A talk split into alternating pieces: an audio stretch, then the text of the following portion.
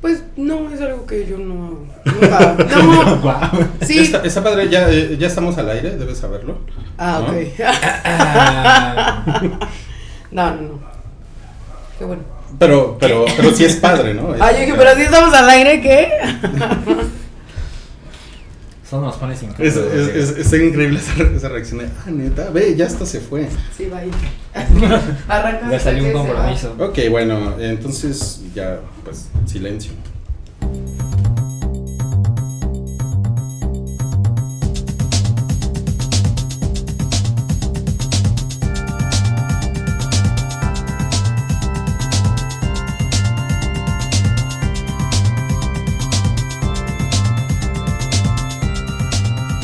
El Hype es el podcast de cultura pop y anécdotas gafapasta. Conducen Rui, Mario, Wookie y Alan.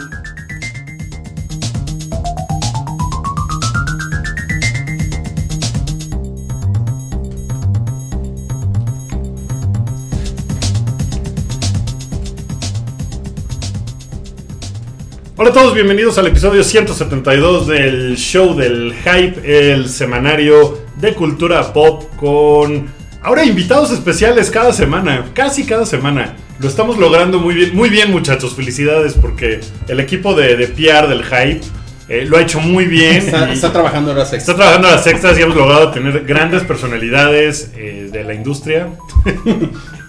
Eh, Oye, no, sí, sí, sí es. Ahora sí es de la industria, porque, porque Arroba antes- Moblina, arroba Stevie de TV, el eh, Salón arroba el Rojo, salón, el salón rojo, arroba Densho. Eh, pero hoy eh, a, a este equipo del hype que encabezo yo, que soy Wookie Williams, y que como cada semana están Salchi, Hola. Rui, Hola. Mario, Hola. eh, nos acompaña eh, una chica que tiene por nombre Carla Guerrero.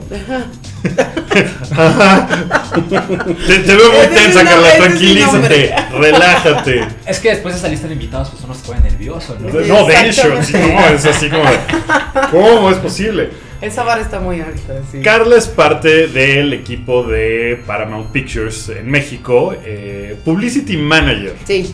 ¿Qué implica qué exactamente? Eso implica. Mucho mail, que- Mucho mail, ajá. ¿Excel es? Go- godinismo a todo lo que da. Pero eso implica que yo tengo la relación. estoy a cargo de las relaciones públicas de Paramount. Lo cual, traducido al día a día, es estar. Hacer lo que Mario Flores, su public relacionista del Hype, hace. Y entonces, pues yo me encargo de distribuir información y generar información de cada estreno. Eh, Esencialmente, más muchas otras cosas. Cuando vienen actores Ajá. a México a promover películas, me toca Llevarlos a toda la cenar. responsabilidad. Pasearlos, y de hecho me- eh, yo he escuchado algunas de sus historias de pasear actores y están muy interesantes. Deberías de echarte un par al ratito que tengamos tiempito. Sí. ¿Cuál, cuál fue el último que paseaste, que me contaste? Lo último que paseamos Lo fue. último. Lo último que paseamos Lo fue. último. No, el último tour que tuvimos fue empezandito el año, que fue el 5 de enero. Triple X reactivado. Que Ajá. volvió, fue la tercera entrega de esta franquicia, fue como revivirla un poco. Y vino prácticamente todo el elenco. O sea, vinieron Vin siete actores. Órale, sí está. encabezados por Vin Diesel. Ay, Oye, Aquí ¿puedo, tenemos- ¿puedo, puedo hacerle ajá. una pregunta? A Eh, ver. ya, que, ya que estuviste... Déjame decir algo. Creo que ya sé cuál es la pregunta. ya sabes. A ver, a ver. Aquí tenemos un- una discusión recurrente en el hype. Ajá, pero para, para, no, para no contaminarte más. Eh, Vin Diesel, ¿te parece que él es de raza negra? No. No, Eh, no, no, es- no, no te preocupes, déjame. No, te no, no, rápidamente. no, Es increíble Eh, les puedo decir algo, creo que es el mejor episodio jamás de la historia. Porque por eh, de alguien que conoce, Sí, de, de que sí, se lleva de piquete sí. en el ombligo O sea, tú, Vin Diesel. o sea, tú, te, tú te ibas a Vin Diesel a comer unos tacos al pastor ¿Lo viste? prácticamente. A la no, luz del no, día. no fue así. de oscuridad. Ok, eh, ¿sushi? O- No, ¿Qué no nos lo llevamos a comer. No lo llevaron a comer. No, No, lo no dice llevamos que. a que diera entrevistas. Bueno, pero lo viste a la luz del día. O sea, sí Lo vi a la la luz del día y a la luz de la noche. Ok, mira, la lo luna, que pasa, Guki, luna. Guki, Guki, eh, Eh, eh, aquí te doy la discusión porque yo en algún momento eh, sugerí que Vin Diesel pues tiene... eh, El episodio que termina con todas las dudas. ¿no? Pues sí, porque o sea, un día... Sí, o sea, su, su papá biológico era negro y por lo tanto pues él tiene parte de raza negra. Ya. No, Pero y no entonces- parece. Pero eso, o sea, no, no tiene que ser del color de tu cerveza que te Sí, es estás su papá tomando. biológico. ¿Qué no es su papá adop- adoptivo? No También puedo su papá adoptivo. ¿Los o sea, dos? los dos. Ajá. O su sea, mamá es italiana. dos lados. Mira, yo Su no mamá voy a es italiana. los datos de Buki porque se ve que él ha investigado. Sí. Lo, lo he investigado mucho. Y él, él dice la casa que es una, eh, una persona multicultural. Así es como él se Ah, describe. él, él dice que es una persona negra. No, no, no. Dice que es multicultural, entonces pues yo tomo su palabra porque pues no tiene que ser... O sea, también se discutió en esta mesa en algún punto si Beyoncé de verdad era tan negra. Y yo, pues sí, pero aquí no lo ven así. Entonces ahí fue donde decidimos terminar la discusión Sí, sobre Vin Diesel. Nos cayó de hecho la Conapred, tuvimos unos problemas y cerramos un rato el hype. Pero ahorita le acabas de, de aclarar a, a con tus propios ojos, no se ve negro. Eso es, No. ¿Qué color? ¿Cobrizo? ¿Cobrizo? Sí, como- ¿Qué, de- Tiene, ¿Qué te parece? tiene un color apiñonado muy latino. Podría pasar por. O sea, si- te preguntara- O sea, ¿parece más puertorriqueño o italiano? No, por supuesto que parece más puertorriqueño. Ah, bueno, eso ya le da un nuevo giro. Le da ¿no? un nuevo así giro. como- El latino Cara- si tiene características de raza negra, otro tipo de características es algo que no conozco, no sé. Ok, ahora mira, tú eres, pues, tú eres una persona que tiene cierta autoridad en esas opiniones porque Claro. pues tú trabajas en la industria, Ajá. trabajas por un estudio muy importante. Entonces, la siguiente pregunta que te tenemos que hacer es, eh, ¿te parece que Frozen es una película navideña? Ese es el otro. No, no, te, no están burlando de ti. Básicamente hay otro. dos grandes discusiones. en este espera, espera, espera, espera, espera, espera. No, no me parece que sea una película Bueno, navideña. ahí está, ni modo. Gracias, gracias. voy, a poner, voy a poner el final del podcast. ¿ya? Oye, bueno, es, Oye, ¿cuál- yo, cuál- yo- yo cuál yo tu- quiero hacerte una pregunta de, de, de publirelacionismo. todo, ¿no? Sí, güey, sí. sí. No, no, es que es, es una pregunta que todos los medios hacen para sacar en sus notas y, y seguramente los actores odian y seguramente tú odias que les pregunten, no sé. Ajá. Por eso te así de, oye, ¿ya, ¿ya probaste los tacos? Siempre, a to- o sea, todas las funciones que tienen como alfombra roja, alguien va y le pregunta así a Daniel Craig, al actor que sea, de, ¿qué opinas de México? Y el otro es, ¿ya probaste los tacos? Y son, eh, no, porque apenas vamos llegando, pero voy a tratar de probarlo. Y ya, siempre es la misma respuesta. Y dicen, ¿por qué la gente sigue preguntando eso? Pues por huevo. Pues yo creo que, no, yo además, más allá de lo que dice Mario, yo creo que hay como la intención de, como medio, llevarle a tu audiencia una nota que le interese y la verdad es que a la gente le gusta mucho ver, a, uno, recibir visitas, somos un país como muy amigable, entonces recibir visitas y si son visitas de las estrellas que vemos en pantalla, nos hace mucha ilusión pensar que disfruten tanto como nosotros unos tacos, un pambazo, una tlayuda. Entonces, la pregunta a mí me parece siempre muy inocente y me gusta. La verdad es que me gusta escucharla porque es inocente porque los actores vienen máximo dos días. Ajá. O sea, son gente y Sí, normalmente... están en el hotel trabajando todo el día dando entrevistas y luego van a dormir. ¿no? Sí, o sea, la gente cree que los actores conocen todo el mundo. Pues sí, han estado en todo el mundo, pero se la pasan o en set de filmaciones o en hoteles de lujo, de encerrados en una habitación contestando si han comido la comida típica de cada país y no lo han hecho. porque Sí, en está- Tailandia ya les preguntaron. ¿y No, porque comiste además se les haría risas la panza, porque vienen de Tailandia, se vienen a. México, imagínate un día eh, desayunarte un re- ramen coreano, lo que sea, y ahorita una birriecita. Pues, Sí. Porque el, el otro giro de la pregunta que he visto que le hacen a actores y a deportistas cuando vienen al país es, oye, ¿y, y te gusta el fútbol mexicano? No, pues este, no, no conozco. Te voy a recomendar un equipo, los Pumas. sí, sí, siempre, y Sí, siempre son bueno. los Pumas el que les recomiendan. Eso es una cosa falta de- de cultura de parte de la gente que está así. ah, no. Oye, No, está bien. Pero está va por ahí, yo creo Oye, que a la gente le oye, bueno, ¿tienes. ¿tienes algún usuario de, de, de Twitter que podamos este, compartir ahorita? Sí, mi usuario es Carla con C, Carla Gego. Carla Gego. De hecho, Diego. en el Twitter del Hype está retuiteado, creo, ya lo retuiteé, no sé, eh, un tweet de Mario donde está robada Carla. Entonces Así ahí es. pueden empezar a Y ahí seguirla. pueden, no, de- dejen de seguirla, preguntarle cosas. Es la nueva sección del hype y la nueva sección de la vida de Carla. Carla, molesta yo tengo otra pregunta. Yo tengo otra pregunta. Carla, ¿afores o pensión a largo plazo?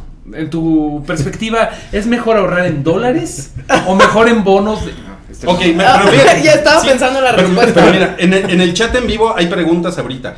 Eh, te preguntan, ¿ya te asaltaron? No, afortunadamente Pero no. ella es- ¿Ya, aquí? ¿ya te, ya Ah. te pidieron alguna mordida? No, ¿Ya te enfermaste por el smog? Creo que son las preguntas que ¿No? le hacen a los Sí, creo que son las preguntas, no son para Carla, son No. para los, los invitados que pero Carla dice- trae. Pregúntale No, Carla. Es de aquí, tú eres de aquí, Yo ¿no? soy Eres chilanga. Sí, sí, sí. Oye, pero eres una chinanga bas- bastante afortunada porque no te han asaltado, No me han no te has asaltado. enfermado por el smog, muy bien. Pues no Este, sé Bueno, ¿quién se ha enfermado determinar. por el smog? Pues-. Los pajaritos en los Oye, 90. yo a mí a mí como que me arden los ojos. Creo que eventualmente cada que Los tenemos ojos. una enfermedad de vía Los respiratoria tiene que ver el smog. Claro, y ya ni lo, ya ni lo vemos. O Creo sea, que el color amarillo que nos representa como... lo mismo a cada invitado del hype. Sí. Oye, pero para la gente que los está escuchando ahorita, no son preguntas que le han hecho por suerte a los actores. Si No, ya o sea, los no asaltaron. No, me ha tocado No escucharlo. te ha tocado. Ok. No, no, no. Yo, quiero regresar esto a lo que nos concierne, no a los IMECAS Sí, y la contaminación. No, pues quería preguntarle a Carla que cómo, cómo está la onda de que México eh, ya es uno de los mercados más importantes a nivel mundial en cuanto a audiencia y taquilla de cine. Pues mira, la asistencia sigue siendo muy alta. Somos el cuarto país con mayor asistencia en el mundo. En el mundo. En el en mundo. el mundo. Estoy hablando de cine, no quiero decir comercial, pero de Cine, de cine estadounidense, consumido en, en pantalla. Entonces, eh, tiene que ver muchas cosas.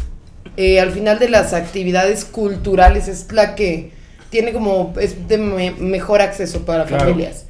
Eso por un lado, este Tiene que ver con que somos un chingo. tiene que ver con que somos Y que muchísimos. sí tenemos la cultura de vamos al cine. Tenemos esa cultura, pero además estamos pegados a la potencia mundial de industria cinematográfica, simple y y llanamente. Entonces, afortunadamente todos los estudios, grandes estudios estadounidenses, tienen su oficina en México, como el mío, y, y hay veces incluso son las menos, pero ha pasado que en México se estrena la película antes que en Estados Unidos. Sí. Yo, yo tengo una pregunta al respecto, eh, que ¿qué es lo que determina que un estudio diga vamos a México? O sea, últimamente, de hecho, de que un- algunos años para acá, pura premier en México, Ah, ¿no? Eh, y eso me llama la atención. Hay una teoría ahí, bueno, pues medio malora si quieres, pero que si ven que está mala la película, la traen a México. Hay que decirlo. Es lo que, que mucha decirlo. gente perci- percibe, ¿no? Porque pasó con el Hobbit, por ejemplo, Ujú. con Pasó Batman con, Superman. con la última de James Bond. La última de. Bueno, pero ese era, era algo especial porque. pues, Sí, porque era aquí y todo. Batman contra Pero bueno, Superman, sí. tú de lo que tú sabes, obviamente no vas a decir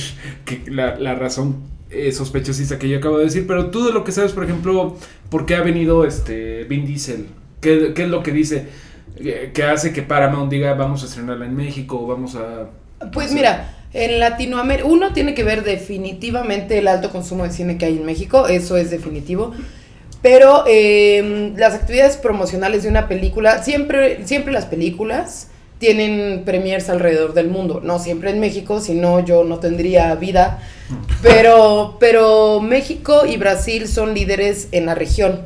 Entonces siempre hay una parada en cada región. Europa, Asia, hay una premier en Estados Unidos y hay una premier en Latinoamérica. Bueno, no siempre en Latinoamérica, pero este, la balanza es entre Brasil y nosotros. ¿Por qué México? Bueno, les decía, alto consumo de cine. La verdad es que lo digo por el trabajo que hace Paramount y hace nuestros, nuestra competencia. Tenemos proveedores y gente involucrada en producción espectaculares y lo que y el nivel de calidad con que se entregan las cosas a veces supera el que se hace En incluso Unidos. en Estados Unidos y dicho por equipos no solo al que pertenezco sino otros con los que he estado antes me han dicho que de verdad es muy impresionante las alfombras Y que el se hacen costo, acá me imagino que es y menor. eso tiene que ver mucho, la verdad. O sea, el costo La pues, cercanía. versus dólares, la verdad es que siempre va a ser mejor. Y la cercanía. Que no Por ejemplo- mismo viajar de Los Ángeles aquí que a Chile. ¿no? Claro, Sí. la- y, y, por ejemplo, la premier de Ben Hur, del remake, Ajá. Fue mucho más espectacular la premier que la película. La premier estuvo así de, ay, órale, sepa- sí, era como onda Hollywood antiguo, Hollywood años 40. Sí, sí estuvo, eso estuvo muy impresionante. Que yo de ahí quiero rescatar algo. Digo, a lo mejor a ustedes les va a dar flo- flojera que se los cuente, pero es muy importante. O sea, ningún estudio, yo lo pregunté, me llevo, somos una industria muy sana y le llamo al yo de los otros estudios. A ningún estudio antes le han dejado decir estreno mundial, premier mundial. Y luego el trabajo que hacemos es de premier mundial, pero se tiene que respetar que la premier mundial es en Estados Unidos o en alguna otra parte del mundo. Entonces, por primera vez en esa película, en Ben Hur, nos dejaron decir Premier Mundial en México. Bien. Y yo creo que eso para eh, dentro de la industria mundial, decir Premier Mundial en México hace que lo, el resto de países, la prensa, voltee a México claro. y se haga la pregunta, ¿por qué Premier Mundial en México? Y ahora esta película por la que vino Vin Diesel y comprobé que no parece de ascendencia negra, Ya, déjalo. También- está muerta, pobre. también, también fue Premier Mundial. Fue y, es- y eso, la verdad, a mí, eh, más allá de la industria a la que pertenezco, me da mucho gusto. O Sí, sea, claro. creo que es importante en las distintas industrias que hay en el país, pues poner a México arriba, lo más que se Claro, pueda. no, y, y qué bueno que sea una industria sana donde pues hay para todo, ¿no? O sea, hay películas para todos gustos, Sí. producidas por diferentes estudios para todo, eh, salvo las de DC que no nos gustan y que Mario se queja amargamente, pero Esos, oye, esos no son para todos. Esos Esos, son esos solo todos. son para pendejos. Sí, de hecho. Pero espérense, porque no me ha pasado el cheque de Marvel. Entonces. mm, no, no no no tenemos, no que Oye, pues ya Marvel. vamos, ya vamos en abril, ¿eh? Ya se, No, Ya ya, se sé, tardaron. güey. Si no, pues hablar bien. Marvel, Marvel ¿no? paga como el gobierno, como en mayo. Luego nos pasas, el, nos pasas el contacto de Warner para ver si ahí sí pagan a tiempo, ¿no? Con mucho gusto. Oye, ¿hay algún estreno este fin de semana de Paramount? No, es el, el fin de semana pasado estrenamos. Con pasado me refiero a este viernes pasado, Ghost in the Shell. Ajá, y ese es el, el gran estreno de Ese primavera. Es el estreno con el que Paramount inicia de alguna forma el- su serie de estrenos fuertes con la que es el verano cinematográfico. Ok, Ok. vamos a revisar la, Vamos la a cartelera de este fin de semana, que Vaya. está, está flojita, ¿no? Como que no está, Está, muy está bastante flojo. Y bueno, y vam- vamos a hablar. eh, vamos a hablar de lo que pasó con Walking Dead el fin de semana. Sí. Y, Y- vamos a hablar de Ghost in the Shell. Ya vamos Sí. a hablar con spoilers, porque la semana pasada platicamos así como muy, muy por encimita. y Como bueno, ya la hablar. verán. Bueno, pasó esto, pero Y ya lo una verán. cosa im- importante es que si han visto el anime, sí hay spoilers en la película.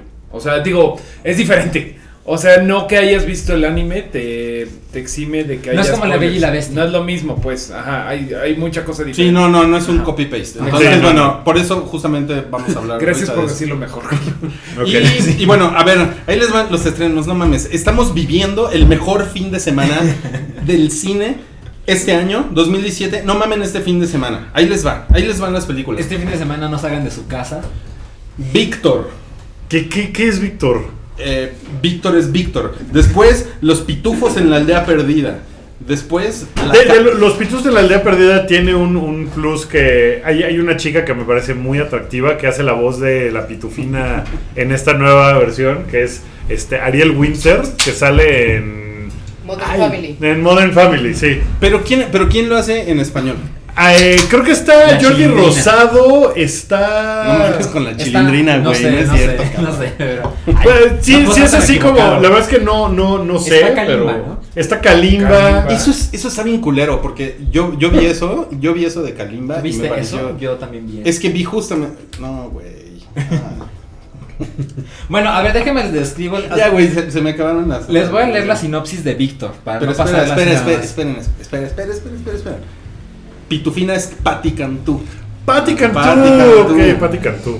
Y, Era eh, y en, en inglés es Demi Lovato. Oh, Ok. Bueno, ok. ¿Alguien sabe? Patti Cantú es nuestra Demi Tu Lovato. amiga, tu amiga Es- es- es muy guapa, Patti Cantú. 2, el que estaba ahí atorado en la premier el sábado. ¿Cuál- Sí. cuál- cuál? Ah, bueno, es que nos contaba Carla que alguien había ido a la premier y que se había detenido como una hora o dos horas, ¿no? Por Pitufos 2. No, eh, parece que él se confundió entre la cita y la Ah, hora de ok, inicio de la película. Los pitufos están exi- eximidos de toda responsabilidad. Están eximidos. Sí, sigamos, sigamos. Ok, bueno, sobre los pitufos nada más lo que tenemos que decir es que Patti Cantú está guapa. Este, tú una pregunta de los no pitufos. los. Ya es Claro toda... que sí, porque es pitufina, Patti Cantú. Bueno, bueno, bueno. Pero este, ya es toda animada, ¿verdad? Ya no hay. Es animada. Ya no sale Hank Azaria de Gargamel y esas No, cosas. No, ya. La verdad, no sé no me No, Yo vi el- yo vi el A ver, güeyes, acuérdense, lo dijimos, lo dijimos. Esta pitufos no es live action. No, hay- es toda animada. No hay Sí, Katy hay- Perry, no hay- no. o sea, esto es ya animado. Sí, yo, yo vi el trailer. Y fíjate que hasta sí me quedaron tantas ganas. Porque todo es ¿Ah, un sí? pedo de, de que eh, Pitufina eh, es la única pitufa. Sí. O sea, pitufa mujer. Sí. Pero ¿Qué tal si eso no fuera toda la historia? Y se supone que hay una aldea perdida en donde como que se entiende que hay una aldea de pitufinas. Como y una se me aldea hace de, padre. de Amazonas. Sí, se me hace estúpido, pero se me hace padre. Wonder Pitufina. Y, y me, Está me padre gustaría que allá hubiera un pitufino. Que fueran puras chavas y un solo güey. Un pitufino. Eso sería, eso sería igualitario. Ahora, ¿no? está bueno. Salchito, nos ibas a decir algo de Víctor. de Víctor. De los creadores de la cruz y el puñal viene la historia verídica de un puertorriqueño esclavizado por las pandillas y las drogas en las calles de Nueva York en 1962. Pobre Vin ¿Podrá Diesel. la oración de una madre rescatar la vida de su hijo? Órale, pues suena. Madre. Suena al inicio de West Side Story. Ahora, otro de los estrenos es La Cabaña, que la sinopsis dice que está basada en el bestseller que ha vendido más de 22 mil copias, en el que sale Sam 22 Worthington. mil no son tantas. En el que- 22,000 son como. Realmente no es un bestseller, ¿no? Y este y, y en el que sale Sam Worthington, que es el de, que es el, Uy, es el regreso Avatar, de Sam Es el Worthington. regreso de Sam Worthington que pues después de Avatar se perdió. Pero bueno, Sí. este Avatar fue una película chiquita. Está bien, no nos Una importa. película chiquita así. Después otro de los estrenos es Chips, dos puntos, patrulla motorizada. Híjole. Recargada. Recargada. No, no mames. Estoy viendo el póster en este momento. Patrulla motorizada ¿Neta recargada. No, güey. Esa no película, Ah. puedo decirles que necesita que, que supervisores de Conapred vayan a cada función porque se ve que está llena de chistes homofóbicos, misóginos. Wow. Es una cosa. La sinopsis de Cinépolis dice en altas, contiene imágenes y lenguaje con referencias sexuales. Porque todos, los- todos los chistes de la película es que eh, tienen que hacer algo y entonces le dice, no, güey, pero me estás acercando a tu pito, güey, no, güey, ay, no, no, no, sí, sí, no, no, no me lo acerques. O sea, todo todos son chistes es de eso. homosexuales entre, entre hombres heterosexuales. Todo, el- todo es eso. Es una cosa así, ¿Ya de- es una vergüenza. No, por el trailer de eso trata. Pero eso es Pero- muy común, ¿no? Pero está súper idiota. Es o sea. clasificación B15. Ay, no. Es Suena- curioso que pongan esa advertencia, pero sabe 15. Para ¿no? chavos medios. ¿no? Suena horrible. Pero es porque que eso está cabrón porque quiere decir que pueden entrar niños. Cuando son B15 pueden entrar niños. Eh, No. mayores No. de 15 Son años. Mayores de de 15 15 años. Pero sí dejan entrar a un niño en, en, en compañía de un adulto. Ah, pero eso. Ah. Pues sí, pero eso ya es responsable del adulto con el que va. Ah, no, sí, pero puede entrar. Pero si es Logan, Ajá, si es Logan. Logan es C, y aunque vaya con un adulto le No dicen, lo dejan entrar. madres, no puedes entrar. Aquí llega un comentario de yo vi un niño en mi función. Bueno, ustedes saben que yo soy el papá del año y entonces yo llevo a mi hija a ver películas B15. ¿no? Porque realmente yo no, yo, no, yo no tengo un problema con la violencia, pero sí tengo un problema con los chistes de, de te voy a enseñar el pito y todo eso. O sea, eso es, eso es mucho más incómodo que decapiten a alguien. Claro. Pero Sí, pues, sí, sí, y está más. O sea, pues, y está más. Más cuando eres hombre y, y es que sí, es que sí está cabrón. O sea, híjole, ese es un tema bien cabrón. No me, no me voy a meter ahorita en ese tema. Este, Pero, pero se ve que si va solo Rui, a lo mejor sí la disfruta. Sí. Ah, no sé. ¿Tú, tú sí? Yo no. Te voy a invitar, güey, a ver. y si te la pasas bien, cabrón, tú, tú vas a, tú, tú vas a pagar las chelas de la próxima semana. Oye, pagué las chelas de esta semana. ¿De qué También, estás hablando? todos, todos, todos. Todos pagamos chelas esta semana. Ok, ya sáltate al otro estreno que está padre. La- la- bueno, hay una, hay una mexicana, por lo que veo que es la posición de Altair. Ah, es mexicana. Posesión de Altair. Y de hecho, yo vi el tráiler. este, a lo mejor van a platicar al reactor. Se ve interesante. Miren, eh, en pocas palabras, es actividad paranormal mexicana. Pero creo que tiene saborcillo mexicano. Mm. La ambientaron en los 70. En los 70. Eh, es como Bueno, de una casa que están como en tipo Cocoyoco, o sea, están en una casa de campo de la Ciudad de México y ahí este pues está la posesión y pasan cosas muy actividad paranormal. Y dice que Pero es un conjunto de grabaciones en 8 Sí. milímetros. Super actividad paranormal, Sí, ¿verdad? pues, pero mejor- se ve interesante. Ah, pues suena que Sí, sí, la, suena sí, sí la iría a ver. Fíjate, De hecho, es el, es el que más me ha interesado de los Y-. Y fíjate esta que creo que los mexicanos eh, brillamos mucho cuando hacemos películas eh, más inteligentes que, que espectaculares, güey. O sea, que si hacen algo como de cámara, como bla, Ujú. pero si, si lo escribieron chingón, debe de estar chido. Sí, que ya habían hecho, ya hay varias películas Sí. mexicanas tipo actividad paranormal, como la de Archivo 137, no sé cómo se llama, que también estaba, el, el estreno es el que hicieron en el hospital psiquiátrico abandonado y Sí. todo eso, creo que estuvo muy bien. Y la película, pues está... Bueno, habría que ver esta. Yo solo quiero agregar que Ajá. esta película está producida, parte de la producción es Morbido Films, Ah, eso que está tienen padre. muchos el años festival. haciendo el festival Mórbido y que Pablo Guisa, que es la cabeza, es experto en temas de terror. Eso le da mucho peso, Lo a- hacen a- muy ya bien. le da un, un Ese- peso ese de festival, calidad. Claro. Sí, ese festival lo hace muy bien. Sí. Y él Ahí hace está. unas cosas muy cagadas. Muy. Y está bien Sí. padre porque ahí está Carla demostrando que la industria cinematográfica sí se lleva bien. Si Sí. esto fuera así de la industria musical, ah, los pendejos de Columbia, no, no, no sé, así, los, No, los no, pendejos de Si esto fuera DC o Marvel. Ah, no, vete a la- Oigan, oigan, pues bueno, ya que ya ganamos con los spoilers, hay un corto por ahí de, de, de, de Mórbido que tiene que ver con la gente de Mórbido que va a salir en algún momento, yo espero. Y van a sacar un libro también y me invitaron a participar en el libro para, para hacer un cuento alrededor del. Ahí- ahí vas con tu anuncio. Rui. Pues sí. No, es que está muy bien, poca está madre, padre. está poca madre. O No, sea, lo hacen que- bien es que chido, lo hacen muy bien. Los cabrones de Mórbido están haciendo muchas cosas. Sí, lo hacen bien padre. Lo hacen muy chingón. O sea, Pa- creo Pablo- que. No, por favor. Pablo sí le imprime, o sea, la pasión que él tiene por el tema, sí la logra bajar muy bien y contagiar. ¿Cuánto tiempo tiene? ¿Como 10 años ya? El festival, el Yo festival como tal, yo creo que va a tierra. cumplir, ay, es una vergüenza porque soy amiga de Pablo, pero creo que es Ya- el ya- noveno año, Ya lleva un noveno rato. décimo. Yo creo que ese festival en un rato va a ser de los más importantes de cine de terror del mundo, porque lo hacen Sí. bien padre y lo Sí. hacen, lo ambientan chido, le echan ganas, traen gente en 2008. interesante. 2008 tiene 9, sí, justo. El Es último que noveno. era el de la, el de la Torre Latino, ¿no? El último, o sea, el año pasado, eh, perdón, esto parece que es un anuncio No, móvido, no, no, pero no. el año pasado fue su primera edición acá en el DF. Pero siempre lo hacen en lugares Lo hacían, lo hacían en Tlalpujagua, después se movieron a Pátzcuaro y a mí me tocó En Tlalpujagua pasó algo, ¿no? Así como que les apareció un fantasma y entonces tuvieron ¿Dónde que está moverlo. Tlalpujahua? eh, Tlalpujagua me parece que es Michoacán. Ok. Entonces, eh, Takashi de- Murakami estuvo en el Morbido Fest. sí, no, es que traen a... No, a- siempre, sí, sí, sí. Sí, Ven siempre nada más, traen a él, es de gran nivel. en cine turco, entonces O sea, eh, le llamó la atención. La verdad es que sí. También trajeron al director de la primer Rings, en este momento, Hideo Nakata. Ajá. Y en esa edición vino el Ayagut. El El, el- sí, entonces sí han hecho, hacen esfuerzos enormes. Nacho y- Vigalondo. Nacho Villalongo, la verdad. René este, Cardona tercero. Muy Bueno, los que organizan ese festival están detrás de la posesión de Altair, entonces Exactamente. a lo mejor pues les llama la atención ir a verla. Creo que es el estreno más interesante. Ahora, probablemente a ustedes o a su novia le llame la atención ir a ver La Bella y la Bestia. That's sexist. ¿Por qué, güey? No es ¿Por cierto. qué, No, por qué haces la distinción de la novia? No, Porque that's realistic. La Pues Bella no, y la Bestia. a mi sí, novia no le interesa un demonio la bella y la bestia y yo la fui a ver al estreno porque llegué cantando Bueno, los roles de la Ok, güey, creo, creo que. Fábula ancestral.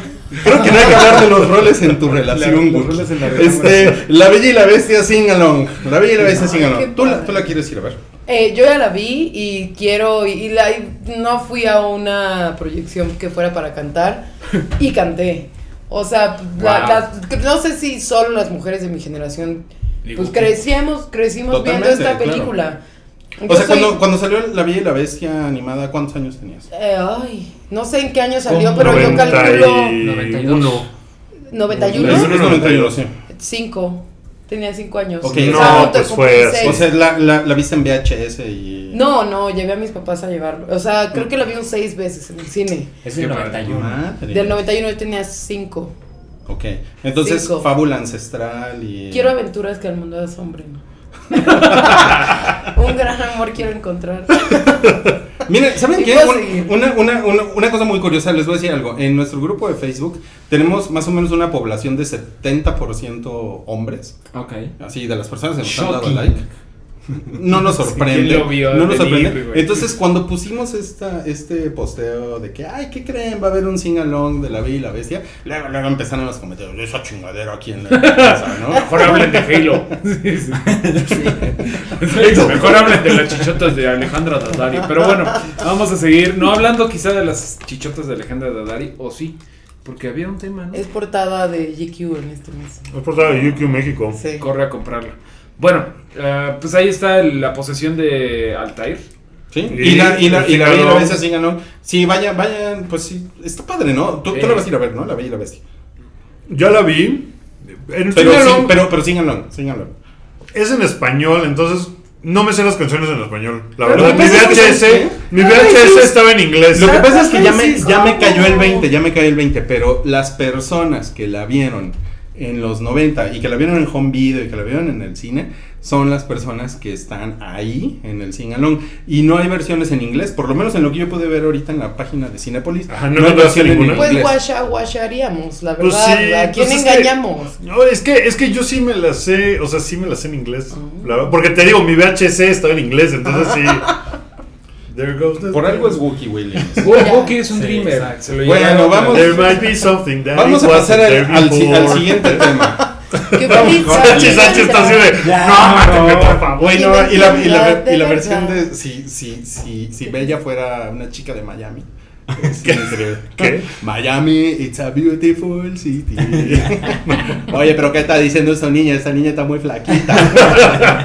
Eso es como de gran Auto, Está ¿eh? increíble. Bueno, este comentarios de The Walking Dead es el siguiente tema, Wookie. ¿Viste The Walking Dead Ah, el fin pues de semana? Vi el fin de semana el final de temporada de la séptima temporada de Walking Dead. ¿Tú ves Walking Dead, Carla? No. Mira, agarró su celular. Voy a escribir que justo estaba preguntando. Eso dice todo, ¿eh? Agarró su celular como para checar el Así tiempo. el- A ver, yo, Sí. a ver, te voy a decir algo, Wookie. Espero que la gente que los esté escuchando sea como bastante tolerante. Uy, Muy buena sí, voz, lo sí, me imagino. Eso espero. Vi la primera temporada porque todo el mundo hablaba de ella y no me gustó y decidí no continuar. Hiciste bien.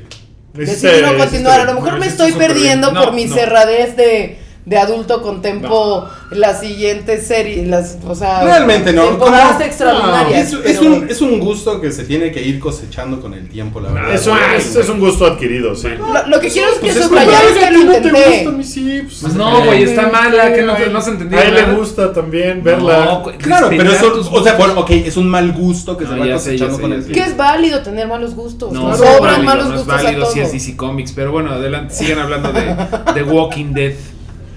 Pues, Bueno, ¿qué, te, ¿qué te pareció el final, Wookie? Pues me pareció. Híjole, una parte me pareció bien ridícula. ¿Esto puede ¿Por tener qué? spoilers? Pues fue Sí, hace un par de ya días. lo vi y, un pues, chingo de gente, Sí, sí. a la que no, no le importa, pero. eh, re- resulta que los sobrevivientes de Alexandria hacen un deal con unos güeyes que recogen basura y al- después los traicionan, entonces todos les ponen pistolas en la cabeza a Rick y a su Eso banda. como me cagó, güey. Eso estuvo súper chafa. Eso fue así de. Yo dije, "Ay, ya les van a hacer lo mismo. O sea, los van a arrodillar a Los héroes de la séptima temporada son los güeyes que recogen basura. No. No, no, no. No. O sea, los Ellos hacen un deal con los güeyes de la basura. Suena a un día muy malo en mi colonia. Cuando los de la basura se vuelven contra mí. No. Entonces tuvieron que zafarse de que, o sea, ya están a punto de que se los cargue la chingada otra vez y están de, no, pues ya los traicionamos, tal. Y de repente que les cae el tigre y, bueno, todo lo A ver, de... a ver, pero el tigre cuenta es cómo, cómo llega. Negan. Bueno, Negan llega porque Negan ya sabe que alguien, o sea, que Rick ya se estaba armando eh, para hacérsela de todos a Negan.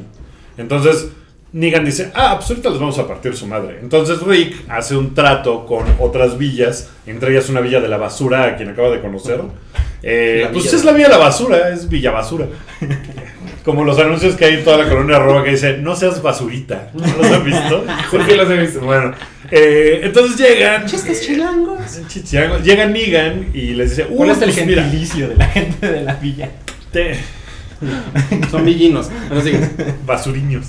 Llega eh, Negan con Sasha, que Sasha la tenían atrapada, y le dice: eh, Mira, traigo a, traigo a Sasha en este ataúd. eh, no tiene que quedarse ahí, pues nomás, pues tranquis, ¿no? Ya vi que quieren armarla de pedo, pues tranquilos. Este, y yo les doy a Sasha. Entonces le dice: A ver, la quiero ver. Entonces abre, abre la compuerta y Sasha se había sacrificado a ella misma tomándose una pastilla para matarse. Entonces cuando abre es un zombie.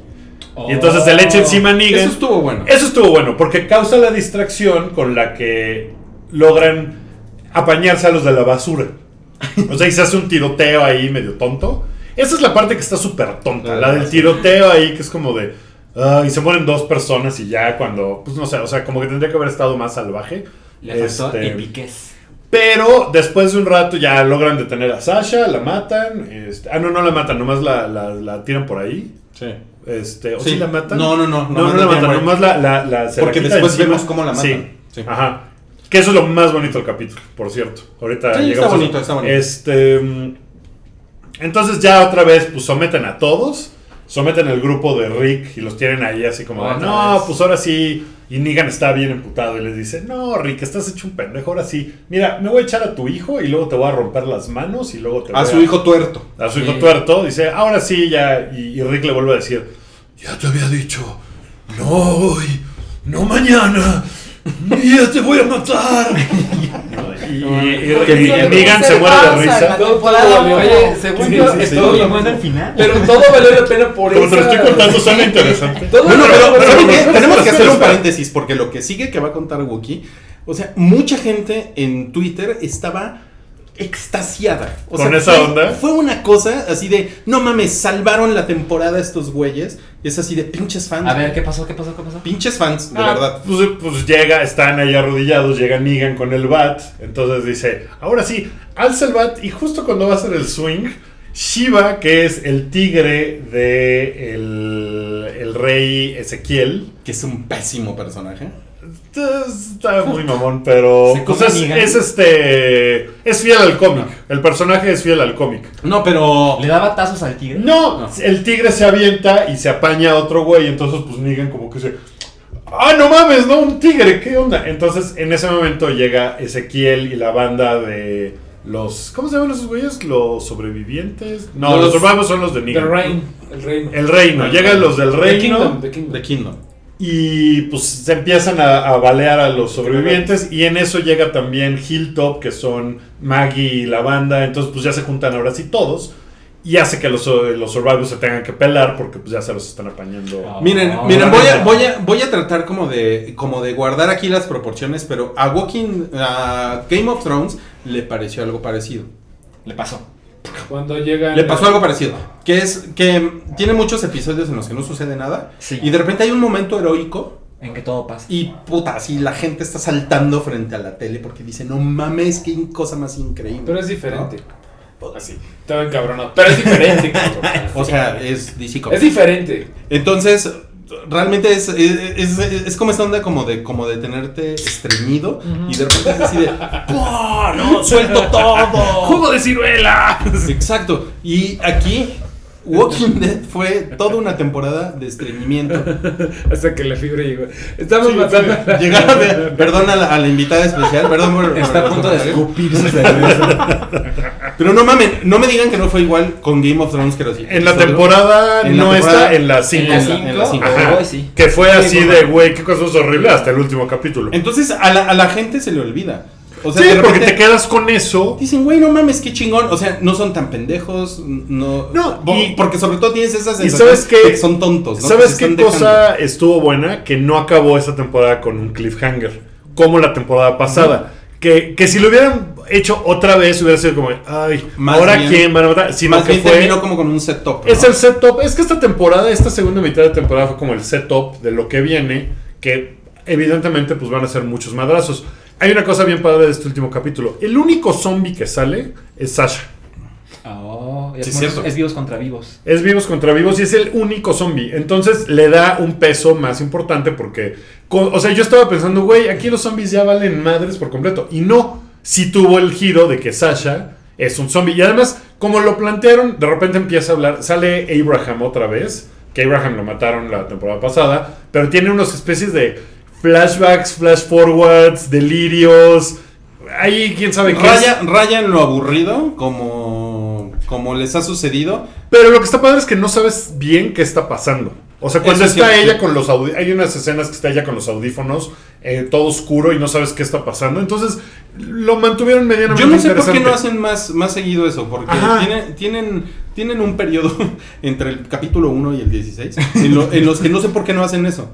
¿Sabes? O sea, hacen, logran hacer tensión dramática. Pero lo hicieron nada más en el primero y en el último. Entonces es, es muy pendejo. ¿Qué pedo?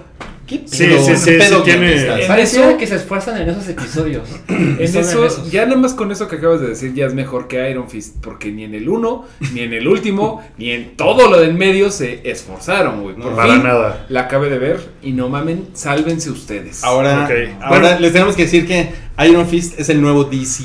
En la- No, no, tampoco, tampoco. Oye, bueno, Walking Dead te dejó. El, final, sí, el final final de Walking Dead, de- o sea, del capítulo, es Maggie hablando, echándose un speech muy bonito. Sí estuvo. ¿Sabes qué tuvo, a diferencia de toda la temporada y todo? Esperanzador y como que Sí. fe en la humanidad. Las cosas que dice, porque todo, la temporada pasada y esta, o sea, los 16 capítulos más bien de esta temporada fueron deprimentísimos, horribles, de todo está perdido, vale madres. Sí. Y aquí como que lo dejaron Mi, así. mi- mi- mi problema cuando llegó el speech es que yo ya les había perdido un poco la atención, la verdad. Entonces no me, no me llegó tanto el speech. No, a mí me gustó porque De hecho, habla de que como, como hasta el otro día, ya que lo vi en, en, en- en la tele. pues en Twitter, ah, cuando vi como gente poniendo eso, dije, ah, no, pues sí estuvo chingón, pero, Estuvo bonito. pero en el momento yo estaba así de, ay, pinche Walking Dead. Qué pedo". Bueno, ni ya te perdió Walking Dead. O no, sea, no, eh, no. ¿No? O sea, no dijiste pinche capítulo horrible. Estuvo padre. O sea, la verdad O es que sí después de este cuatro capítulo. capítulos pasados Pues que sí, sí voy, sí, voy a, sí voy a estar ahí en, en septiembre. No, mira, Octubre, fuera de ¿no? mamada, te entiendo perfectamente bien lo de Game of Thrones. Me acuerdo que cuando fue Battle of the Bastards, sí fue mi reacción así de todo valió la pena. Porque eso es Claro. hasta ya más adelante de Claro. lo de los libros. Y sí es como decir, ah, todos saben a, saben a dónde van. Y es como, güey, les perdono un chingo de mierda. Claro, o sea, digo, y Sí. te están dando como esa emoción que estás Sí, sí, Sí, sí. y aquí sí plantearon las cosas como de que, ah, ok, ya sabemos qué va a pasar la próxima temporada. Ya. Va a haber madrazos. Lo único es que podrían hacerlo eh, a la mitad de tiempo. Claro. O sea, Pues sí, pero pues. pero bueno, ahí hay como otros intereses. pues, son claro, podrían hacer una serie. película, ¿no? Y ya. Ya, ya son como los vicios de Van la a ser 10 Son temporadas. vicios de series. Se supone. La, la neta no sé, me imagino que lo pueden extender un chingo más. Bueno, según este güey Robert Kirkman. Robert Kirkman, podría ser los 60 años si quisiera. Sí, o sea, porque es la, Es que, la o sea, serie de como yo no la veo, pero ustedes me la cuentan, así, lo que pasó el domingo puede haber pasado hace tres años. hace tres temporadas y, la que siguió. Sí, sí. Porque siempre es un grupo de gente que se reúne y alguien los va a traicionar y haces una alianza y de repente alguien, alguien lo mata. Y hay un zombie por Y de- ahí. Ajá, pero o así es la vida, Sanchi. así. Suena, suena como lo que sucede en las oficinas. Oigan, este, Oigan, vamos, a platicar de Bueno, el, el otro tema, el otro tema importante que traemos hoy, El más importante, yo digo. eh, que es Ghost in the Shell. Vamos a platicar ahora sí. Permítame, sin- sin permítame, spoilers. despierto a la invitada Carla, ya acabamos de hablar de The Walking Dead, vamos a hablar de Ghost in the Shell, en tu capacidad como, ¿qué era? ¿Manager qué? Eh, Publicity Manager. Manager. Cuéntanos, ¿Manager algo? cuéntanos ¿Eh? cómo le fue ¿De oficina? eh, en México a Ghost in the Shell el fin de semana. El fin de semana le fue muy bien. Estrenó en segundo lugar, tantito abajo de otra película cuyo nombre no diré. Pero mm, le fue bastante bien eh, en términos de taquilla, en términos de asistentes. Eh, sobre reacciones, que esa es otra forma de medir y es una forma cualitativa. eh, hicimos un fan event eh, donde mostramos hace como un mes algunas escenas Ajá. icónicas de la serie, estoy hablando del anime, y que están en la película. Los fans quedaron muy contentos, no quiero decir que todo fue 100% positivo. En una sala de 315 personas, 5 me dijeron, meh, una sí me dijo lo odié, pero una contra 314 y no se es le va a un volver a número invitar. y no se le va a volver a invitar. No, todas las opiniones son bienvenidas. Sabemos quién eres. Sé quién es, pero no, todas las opiniones siempre son bienvenidas y este y al final pues si no la han visto vayan y formen su opinión en la taquilla, pero eh, participa, participamos en la mole Comic Con Ajá. porque pues bueno la gente que está en la mole quería y se estaba preguntando sobre la versión live action de esta de esta película y yo lo que les decía es a ver su historia, o sea, esta historia que ustedes tanto quieren y que es tan buena, que comparto la opinión, está en excelentes manos. Entonces, más allá de si les gusta o no, la película es buena. Me explico, puede o no gustarle a la gente que la vaya a ver, Ajá. pero la película es buena, tiene un alto valor de producción. Yo, mira, va- vamos aquí a dividirnos bastante porque yo, primero para defenderla, yo pienso que yo la fui a ver el lunes a penitas, la traigo fresca la película y me pareció, no excelente película, pero sí disfrutable, sí bastante disfrutable. O sea, me tuvo muy contento durante toda la película, en ese sentido sí puedo ir contigo de decir, es buena película, no es Sí. excelente película y hay muchos temas, eh, sí tengo que decir Carla que tengo eh, un, un tema con que si es algo que se hizo para fans, Ajá. al final el resultado final no es tan para fans, porque los, las personas que se hicieron fans de, de Ghost in the Shell fue por varias cosas, más allá de la historia de la chica, o sea, ma- o más allá de que fuera una chica eh, medio desnuda pues, disparando. Creo que mucha gente se enamoró de que la, o sea, era profundísima el anime. Era profundísima y era bastante elegante y era un pedo de qué es la conciencia. Y esto no lo vi mucho en la película porque sí tengo que decirlo, me pareció un producto súper edulcorado para que lo fuera a ver tu mamá. El final incluso de... Hay un final feliz, ¿no? O sea, y, Es y versión para mí... spoilers. Sí, es, es versión de spoilers. Sí, obviamente. Es versión con spoilers. Completamente vayan, a, vayan a verla, como dice Carla, pero sí, por ejemplo, yo lo que pensé fue, va bien, lo único que sí me molestó fue que hubiera un final feliz y tan como tan sencillo, o sea, que re- resultara que incluso encuentra a la mamá, cuando en el anime original era una cosa de que no, no sabemos qué es, es un, realmente un fantasma, lo que la conciencia, y es todo un tema de si está vivo, no está viva, y aquí es un En final el cuerpo de una niña en una habitación oscura, es como... No sé, o sea, digo, el anime el final, ajá. no iba a ser igual porque pues es un anime japonés de los 90 contra una producción china japonesa del dos- 2017 para gran escala. Pero sí me golpeó a mí mucho. Y O sea que no, que no tienen la profundidad. que no tiene una profundidad y no nada más eso, sino que la atonta. O sea, me parece que atonta la historia original. Esa es mi opinión. Ok. Ok. A ver, vam- vam- vamos a leer algunas de las opiniones porque hay mucha gente opinando ahorita en el chat. Dicen aquí, eh, My Panda One dice, yo quedé muy satisfecho y la quiero ver otra vez. Bien. Eh, Orlando Barrera dice, dicen que es buena visualmente y nada más. Eh, MH2888 dice, si la película, sí, la película es buena por producción, pero no por historia. Eh, Afiag dice, es una gran adaptación. ¿Ok? A ver, tu Wookie. Eh, sí, ¿quieren que haga yo o quieren ustedes echarle y yo? Ok, ok, mejor Salchi primero entonces. Sí. Yo Yo lo odié. no. Yo lo odié muy cabrón. De verdad, yo, yo estaba entusiasmado porque. Yo, para empezar, yo no soy fan del anime. O sea, en el sentido de. Lo vi, pero la verdad es que no tengo grandes. No tengo grandes recuerdos. Ya me están vetando. Ya está, ya está en la lista. Sí, pero. Pero, o sea, es decir, lo que quiero decir es que no, no me destruyeron los sueños de ningún modo. Sí. Pero yo me empecé a entusiasmar porque se veía muy bien. Y luego Rui y Wookie la vieron días antes que la gente normal. En formato IMAX 3D. Ajá. Ajá. El- y yo la pude No ver. se, se ve increíble. Se ve increíble, sí. Yo la pude ver el sábado. Se estrenó apenas el viernes Sí. y yo la pude ver hasta el sábado. ¿Ok? Nah, Nah, la vi en IMAX 3D. Yo lo vi en Ay, cabrón.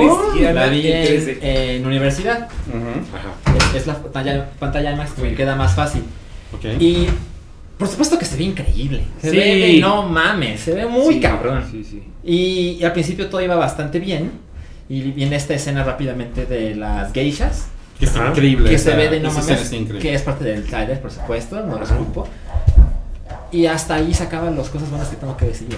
Porque a mí, a mí me, me ve escandalizado lo del whitewashing, pero de un modo ligero, al punto de, bueno, pero es que este personaje es un androide. Tampoco es como que sea un personaje japonés, japonés, así ojos rasgados. Pero pues habrá que verla, ¿no?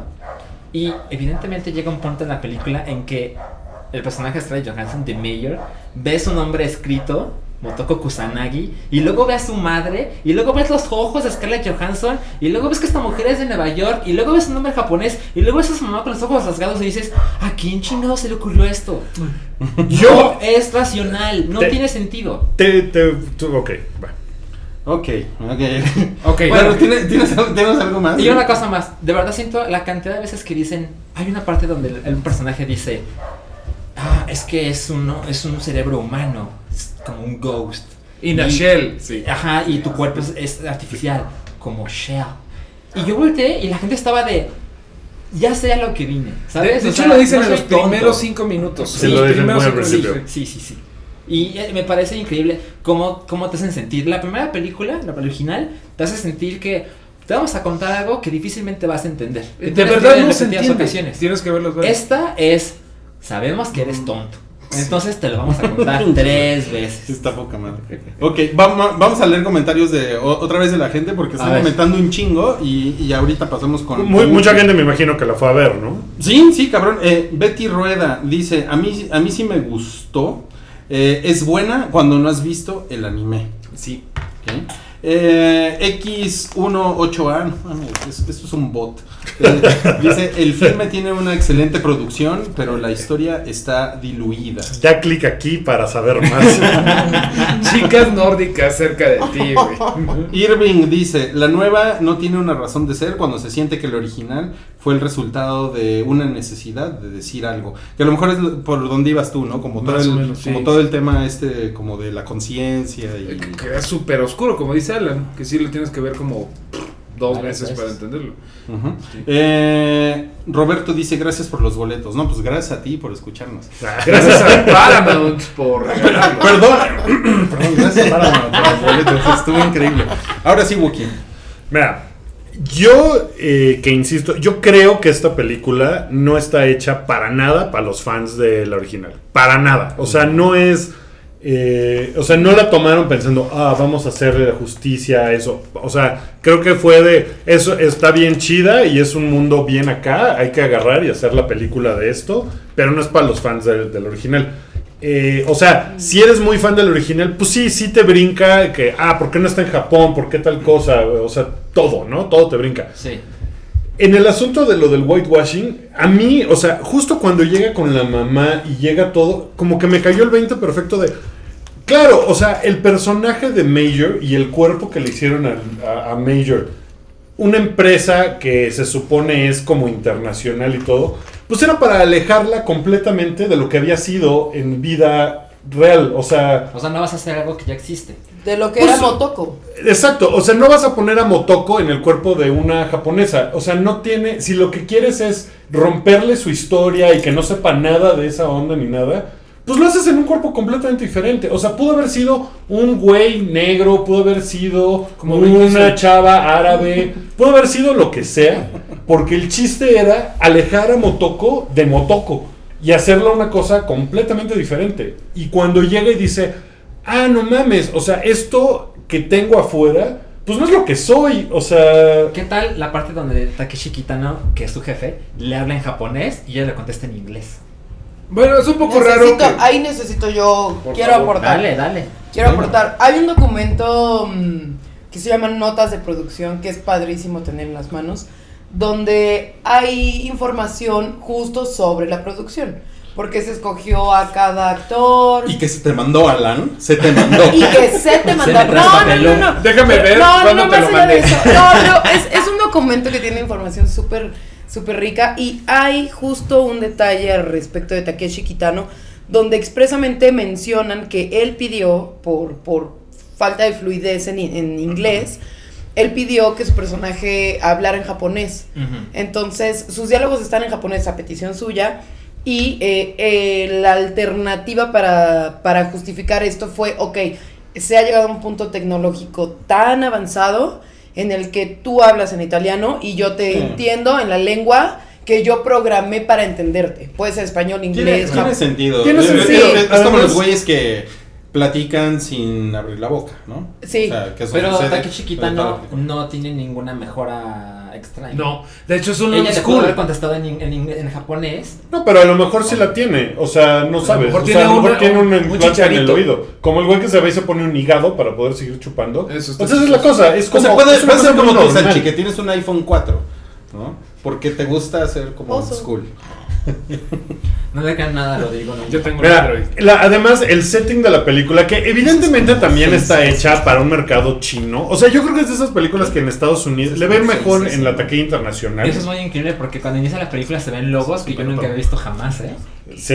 De gente china que le metió dinero. Sí, sí, sí, eso Pero es eso así. está de- padre. Bueno, Sí. eh, güey, de lo Por eso está hecho en Hong Kong, Claro. supongo. O sea, y no está hecho en Tokio, sino que es claramente Hong Kong. Es un Hong Kong del futuro. Está filmada en Shanghái, en Hong Kong y en Nueva Zelanda. Ok.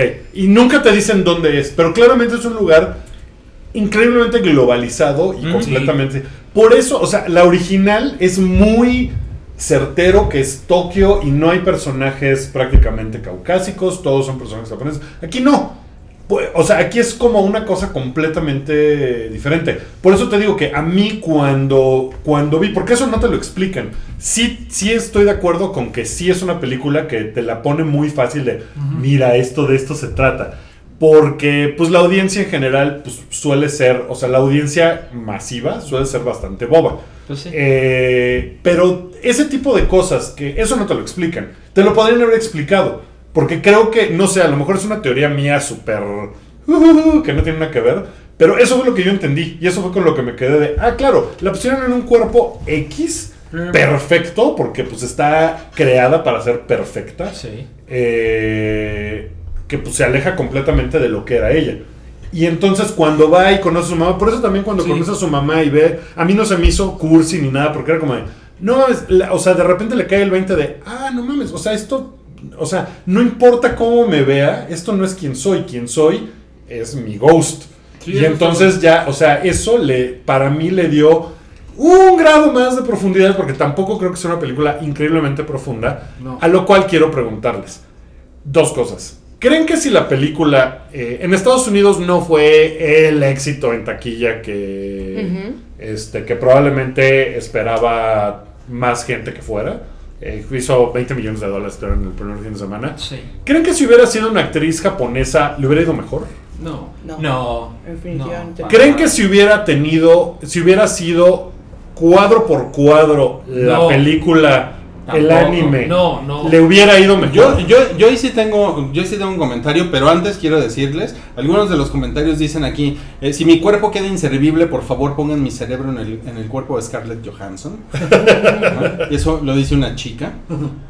Eh, dicen aquí, Takeshi Kitano rulea, además su línea de no mandes conejos a cazar, matar un zorro. Sí. Ah, eso está increíble. Ese sí. Eso, eso está súper increíble. Esa parte Eh, me gustó cuando... sí, se- sí, Te mandan decir, Salchi, aquí este, un señor que se llama Dante. Te dice, eh, Vete al infierno. yo no le veo un pedo a que hablen uno y contesten en otro. Pinche Salchi mamón. Yes. bueno, eso, No eso, es la primera vez. eso siempre pasa. Bueno, yo, eh, em, yo mi, mi, mi, mi comentario tiene mucho que ver con eso.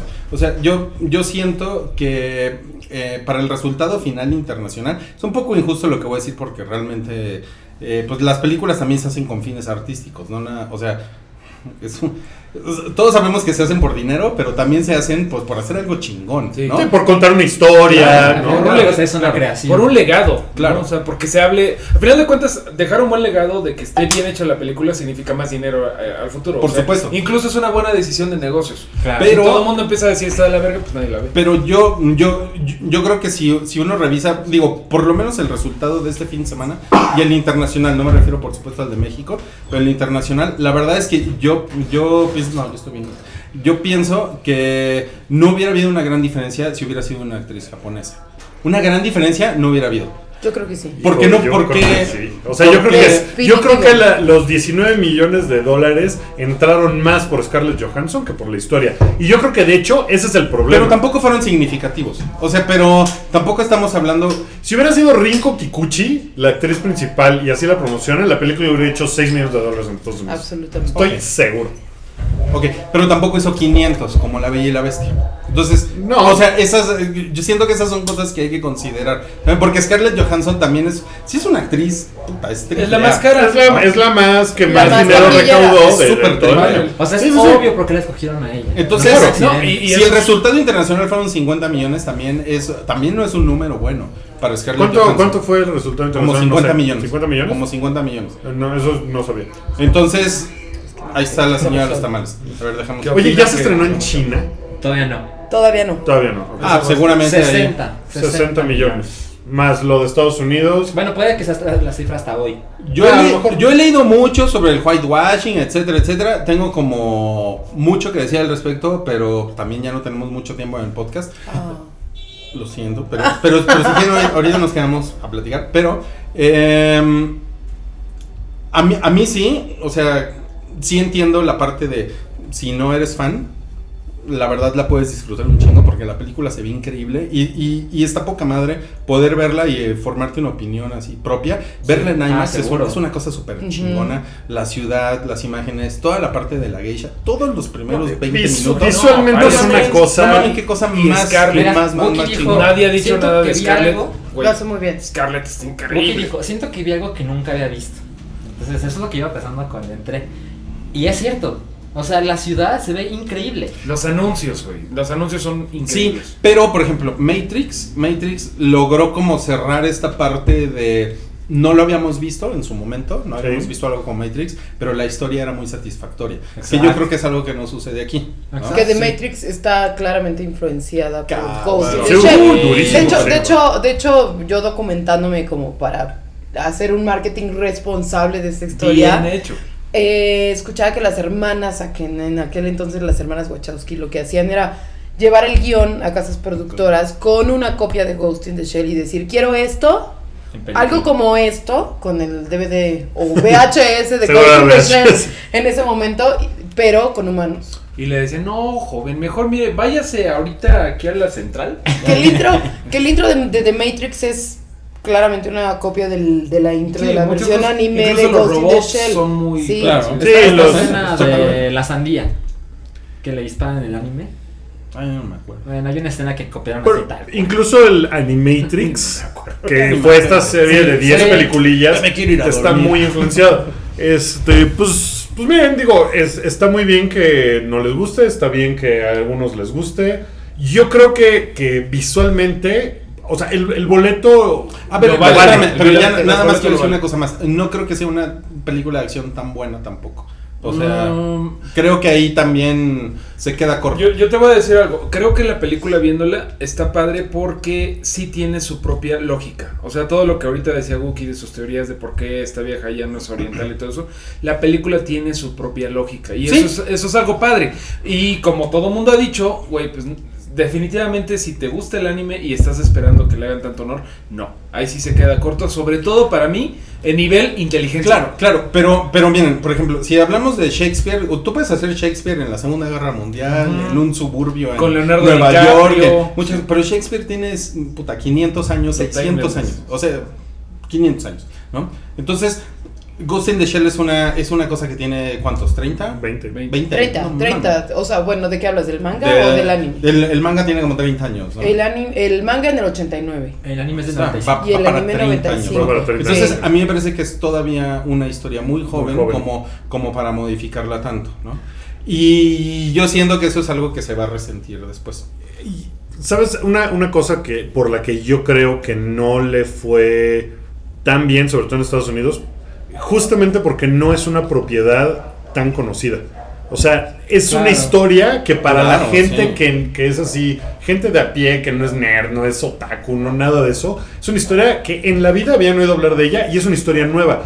Y las historias nuevas, puta, ¿cómo le cuestan trabajo en este momento a Hollywood? Porque todo es Rápido y Furioso 1000, eh, Jurassic World Claro. 8, o sea, la gente está esperando ver o, o- o superhéroes que ya conoce perfectamente bien. O sea, cuando Marvel saque películas de los superhéroes oscuros que nunca habías oído hablar de ellos, Pues, güey, Iron Fist, lo estamos viendo. Es, Guardians está of the difícil. Galaxy. Mira. Bueno, oh, Guardians of the Galaxy le salió bien, pero, pero, pero Iron Fist está mucho Pero eso, eso es, Sí, sí, es pero, pero lo que voy, o sea, si sacas Claro. un- una película de muy buena película, digamos, de un personaje de DC súper oscuro, probablemente no le va a tan bien como a Superman, porque la gente dice, ¿eso qué? Entonces, la gran masa de dólares que van a la taquilla no son de los fans ni de los geeks, es de agarrar Por audiencias muy supuesto, masivas. por supuesto. Y además debe de ser muy difícil mercadear una película como estas, ¿no? Es muy difícil, qué bueno que me dan un espacio. Eh, a lo que tú dices, Wookie, eh, creo que tienes razón. O sea, al final la gente, aunque esta historia y la película se sostiene por sí sola, eh, para la gente hay una percepción de que es ignorante del tema. Entonces, ir a ver una película en la que tú sientes que no vas a entender nada es difícil. Sí. Está cabrón. ¿No? Sí, E- Eso es claro. difícil. Que, que, que bueno, yo les hablo en términos campaña, como dice No, Rubí, sí. es muy difícil bajarlo y decir esta película es amable. Y al final la película está hecha desde un fan para un fan.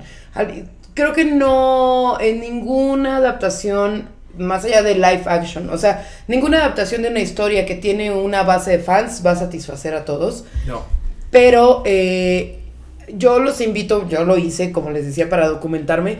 Hay una serie de videos fan-made eh, que van a encontrar en YouTube, donde hay una comparación de escenas tanto del anime como de esta versión live action, donde son milímetro a milímetro Ah, idénticas. La del agua, por La del ejemplo. O agua, sea, la esa pelea, la pelea en el agua, cómo se avienta desde la torre, Mm. este, el güey de la basura que... que- Esa está buenísima, sí. Entonces, Medio al final como fan, si a un fan, al más fan del, del anime, le, le dieran el reto y él tuviera la capacidad de dirigir una película, probablemente nos entregaría una interpretación distinta de lo que es Ghost in the Shell. ¿Y, y qué va a suceder, eh? Cuando la gente tenga la posibilidad de, ah, voy a editar mi propia versión en unos meses y que la Va suban a a... suceder. Alguien va a hacer, ah, la edición con esta película de mi visión. Así es. No, para fan, fan, yo fan. quiero, yo quiero rescatar, eh, o sea, quiero alejarme de la posición en la que siempre voy a hablar bien de la película y que no puedo, no es que no pueda, no quiero hablar mal, obvio, no lo voy a hacer, pero alejada de eso, creo que vale mucho la pena que una historia oriental se traiga a Occidente y se haga bien. Rescato. Les guste o no les guste, creo que el esfuerzo, o sea, el director de efectos especiales eh, en la película es cinco veces ganador del Oscar. O sea, el equipo de producción conformado para la película es de alta calidad. Sí, claro. ¿No? Entonces, y, y, y a mí, más allá del dónde trabajo y qué puesto tengo, me, me parece muy loable el rescatando la mayor parte de la historia, darle un twist y mostrarte algo, algo distinto. O sea, si Claro. te muestro cuadro a cuadro el anime, ¿Sabes con qué te quedas? Con Watchmen de Zack Snyder, que a mí me parece muy mala adaptación. O sea, Y es cuadro por cuadro. Y es cuadro por cuadro, pero no tiene ni tantita alma. Porque No, y, y, pues sí, o sea, y es una cosa Miren, hay, un- hay una, hay una frase muy interesante que nos acaban de poner aquí en el chat, que es de Nifel, que dice, los fans, los fans están ciegos, no saben nada.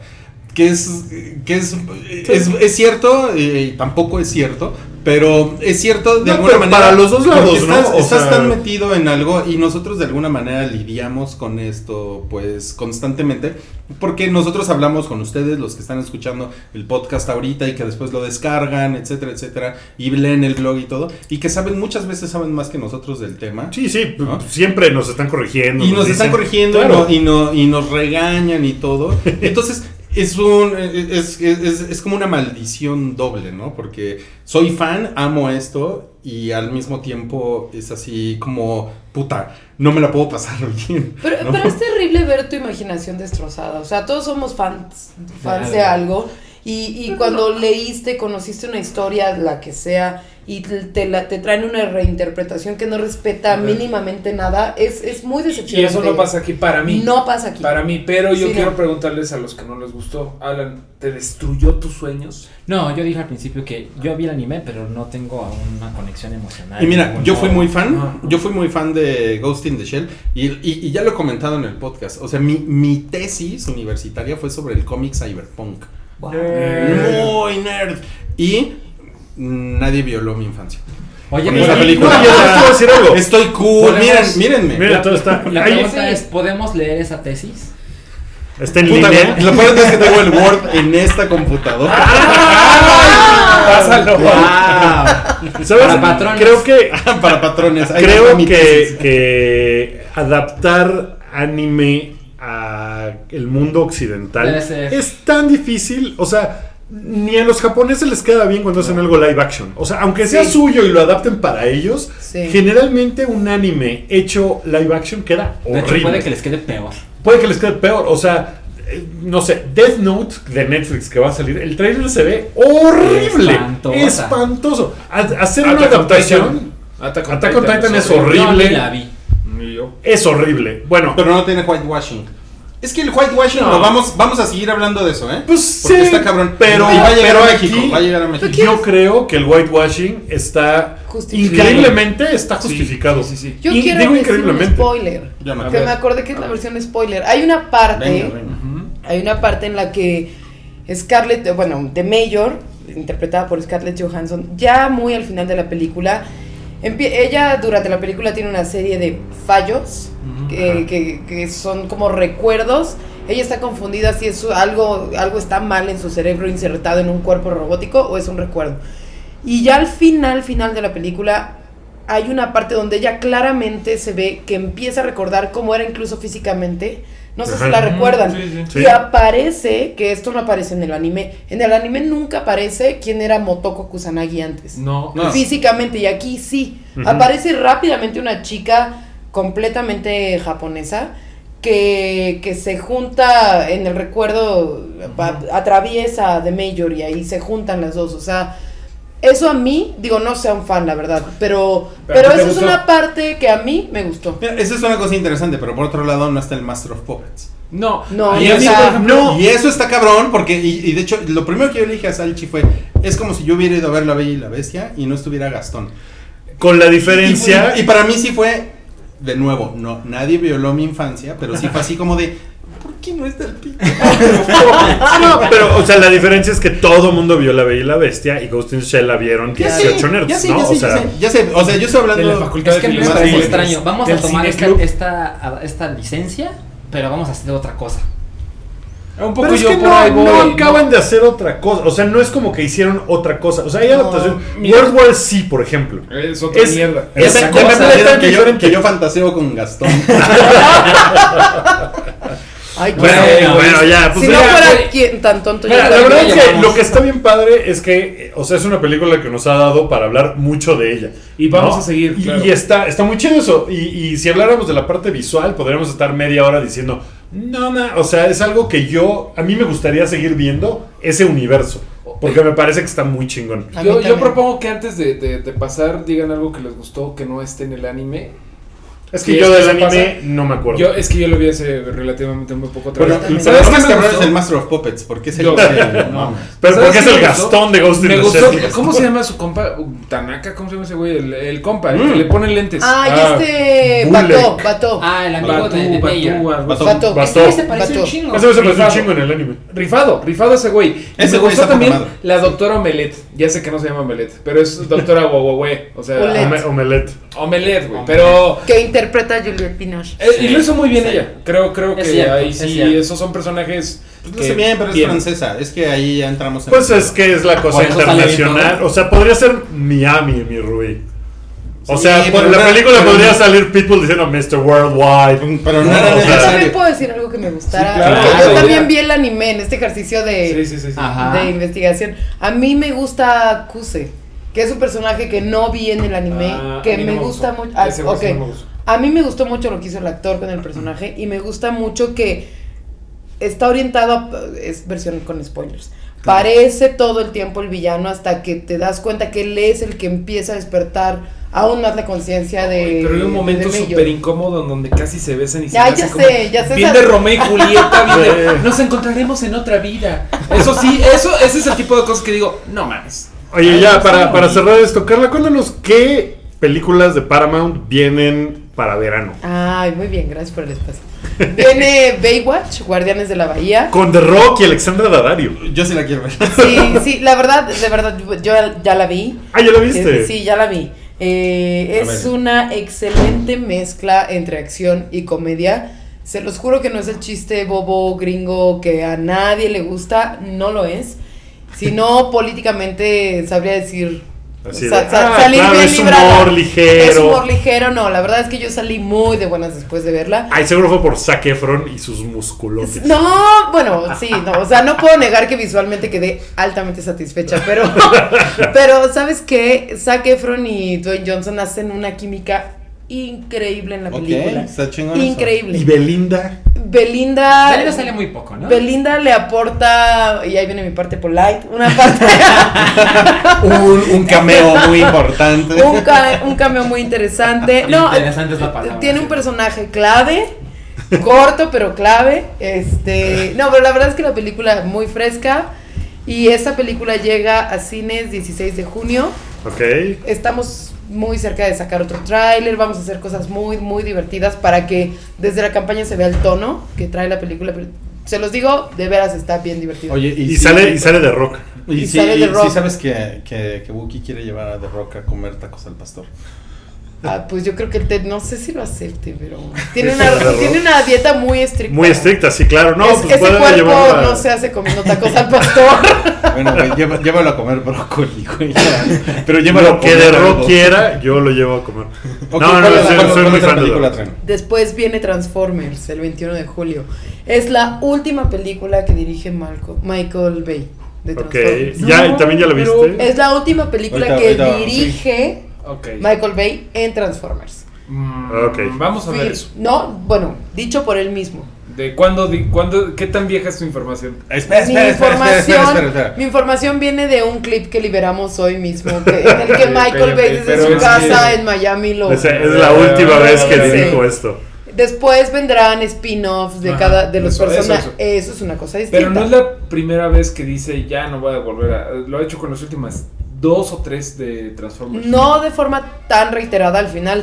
El Me- humano me puede cómo se están cambiar. peleando, me encanta, Eh, no, ¿eh? digo, yo, yo lo que quiero subrayar es el humano puede cambiar de opinión y es necesario es cambiar Pero de Michael opinión. Bay no. Y él lo ha dicho Michael muchas Bay no es veces. humano. No es un- Él lo ha dicho muchas veces. O sea, yo eh, hace tiempo que he dicho que es la última, pero la reacción sigue siendo tan positiva de los fans que sigo y sigo. Yo no sé, debe ser su bebé que no lo quiere dejar cambiar Como nosotros solito. con las cervezas, es la última. y- Bueno, y después de Transformers, ¿qué traes? Después de Transformers, en el año tenemos eh, otras películas ya fuera de verano que son Guerra de Papás 2.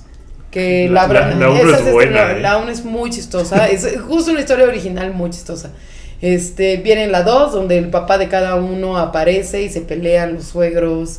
Bueno, ahí va a aparecer Mel Gibson, que eso está, va a estar muy chistoso. Órale, como el papá de Will Ferrell. Como el papá de Mark Wahlberg. ¿Cómo Sí. si se parece más a Will Ferrell? Sí, sí, no, se parece más el papá de Will Ferrell. Es, no me recuerdo el nombre del actor, pero, pero la verdad que tenemos mucha, muchas. Viene una, una entrega más de este universo de mm, J.J. Abrams. Ah, Cloverfield. sí. Sí, eso nos emociona. Uh, Hasta el La momento- pasada estuvo bien buena. Me Puta, estuvo gustó. increíble. La. Cloverfield. Pero de hecho, mucha chingo. gente no le gustó o no la fue a ver. Es que yo, yo odié la original. A mí Ajá. me gustaron los dos. Y, eh, y esta, la de John Goodman. Ajá. puta, No, es un thriller encantó. tremendo. Me encantan las Bien, dos. padre. Bueno, pues Sí, hay un tiene- universo J.J. Sí, Abrams que es ya, ya, ya, un bueno. privilegio enorme tener en la casa Paramount. Vi algo que era como algo espacial esta vez, ¿no? Sí, no les puedo contar mucho, no porque no pueda, sino porque no lo sé. Pero, Sí, no, todos de son verdad. rumores. No, de verdad. O sea, incluso nosotros de J.J. Abrams recibimos bien poquita información y él le gusta, a él le gusta hacer así sus Él es muy así, ¿no? Es como tipo Radiohead que saca cosas y todo música. ¿qué Que de repente borran eso? a todos Sí. sus seguidores y Todos eso, sus Está increíble. Bueno, tenemos un chidillo variado muy breve, porque la verdad es que no hay muchos temas ya, y ya nos extendimos un poco. Uno, uno de los temas de chidillo variado es que hay 14 historias de Transformers confirmadas. ¿Qué es lo que decían? Se supone eh, que están en desarrollo, confirmadas por Michael Bay, pero no necesariamente quiere decir que Michael Bay las va a dirigir. Y ¿no? tampoco quiere decir que cada una va a ser una película. Yo leí que sí había, eh, que él quería dirigir por lo menos una de esas. Bueno, ¿Me Michael estás Bay... llamando mentiroso? Sí, porque Michael Bay ha dicho que, eh, que él ya no va a dirigir. Ajá. Yo vi que sí. Bueno, Sí, la nota que tenemos aquí es que él ya no va a decir ninguna más, pero que mientras hacían esta quinta película salieron otras 14 historias que es posible que sean el futuro de la Ma-. Mario neceando. Yo lo vi. Pero yo con estos ojos lo vi. que es hora de dejar de seguir a RT Fuente- en español. Y mira, mira, y de hecho te acaban de poner que vas a ir a la premier de Guerra de Papás por esos deseos. Sí. Espérate. A ver, ¿qué pero- más? Pero bueno, ese es, ese es uno, esa es una de las cosas. Eh, lo otro es que Seth Rogen y eh, eh, Ivan Goldberg va- van a adaptar la el, Invincible. el cómic Invincible de Robert Kirkman. ¿Alguien quiere decir algo? Um, yo creo que podría ser otra cosa como muy Preacher, que es un pedo que se queda como, ok, sí están adaptando el cómic, pero a nadie le interesa porque su humor pacheco está muy para ellos, güey. Yo, yo creo que Preacher, eh, su gran bronca es que es súper de hace 20 años y no envejeció nada bien. Y la adaptación, pues está como muy fiel. Esa, por ejemplo, está muy fiel. Y está Puede ser un bien dated. Ajá. Se Y siente bien Invincible, vieja. eh, bueno, pues es de Robert Kirkman y la verdad es que creo que ya vimos algo muy similar con Kikas. Y una cosa es que Invincible tiene como 10 años fácil o más. Y en su momento, pues sí hizo ruido en las tiendas de cómics, pero va a ser muy diferente a que haga ruido en una película, porque de aquí a que sale, o en una ¿Es serie, película o serie? Lo que sea. Es película. Película. Pero ya ahorita ya con el pedo de que ya estamos hasta la madre de los superhéroes, yo creo que ya... Ok, siguiente. Esta te interesa a ti, Mario. Eh, Joss Whedon va a dirigir y eh, va, a va a escribir y dirigir Batgirl. Está poca madre, pero del dicho al hecho se le cae a DC la sopa. No, algo así se dice. Eh, hay mucho trecho de DC. Neta... O sea, ¿crees, ¿crees que en algún momento se Yo vaya creo que sería un a- gran match porque Batgirl ahorita está muy chido lo de DC porque es como Batgirl from Burnside y la idea es como una Batgirl hipster, por así decirlo, que es como, como si viviera en el barrio hipster de, de la, de, de la ciudad gótica.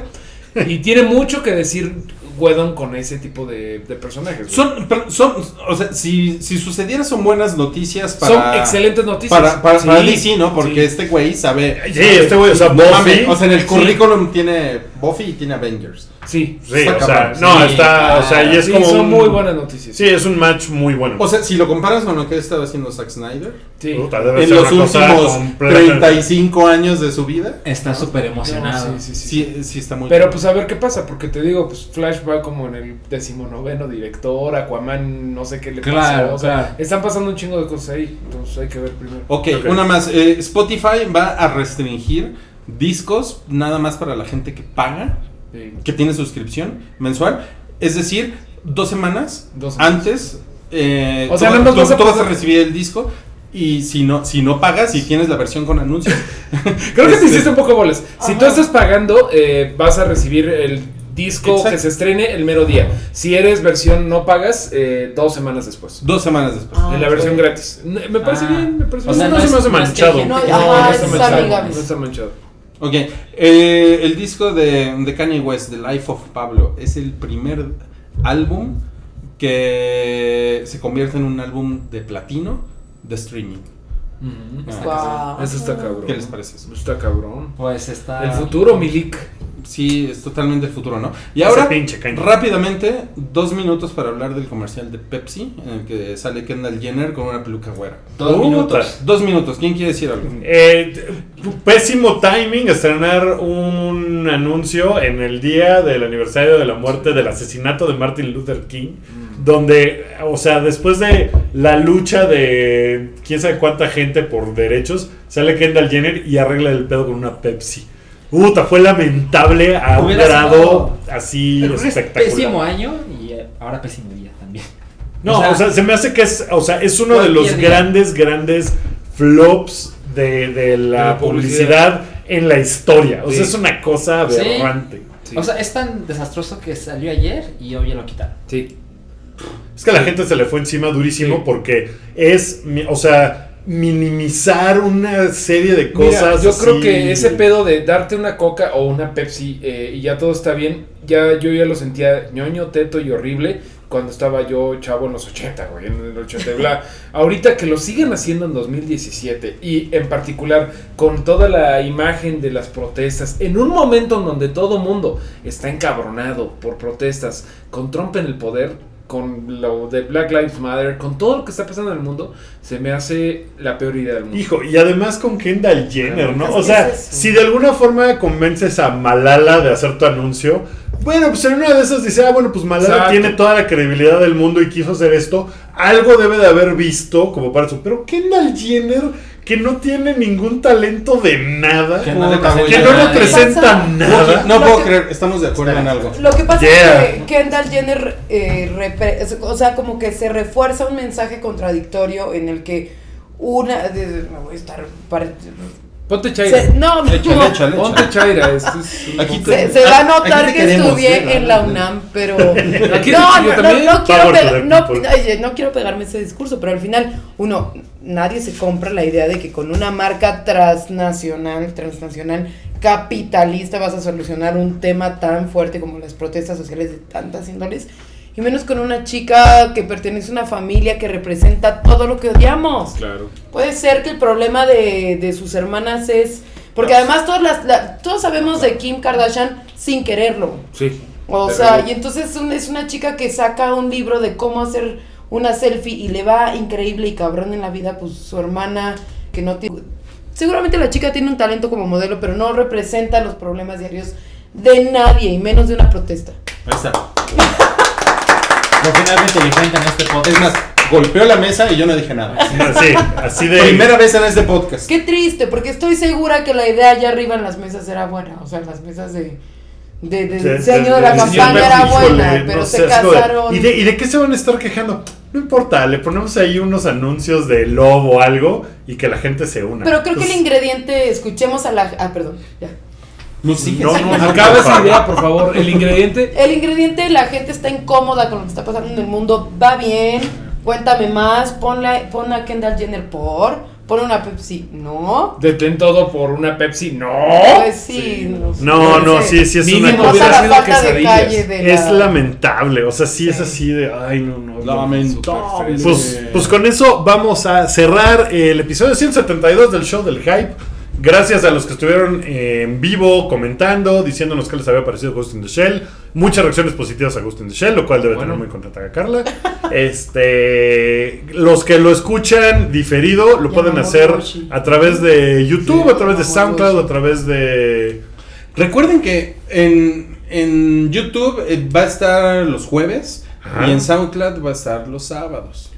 Esa sí. es la nueva regla. Es la nueva regla para los que están escuchando. Si lo quieren escuchar ya porque no lo escucharon en vivo, lo pueden hacer los jueves, el mismo, eh, prácticamente el mismo día que lo grabamos. Hoy es miércoles, pero... Sí.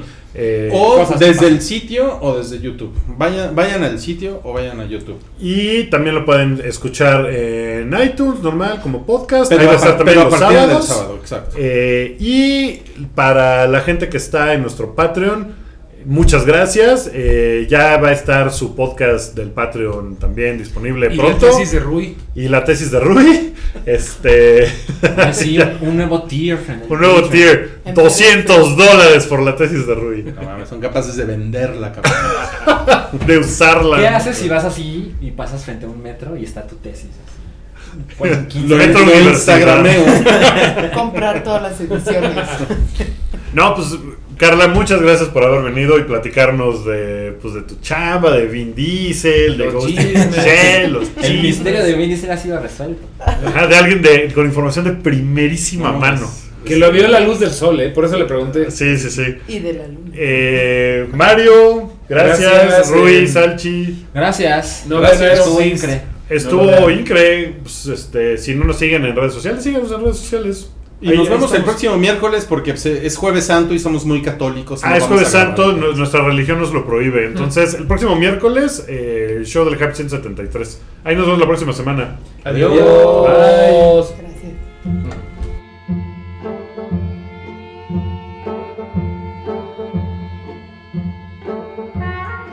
Tu apoyo es necesario y muy agradecido. Aceptamos donativos para seguir produciendo nuestro blog y podcast desde patreon.com diagonal el hype.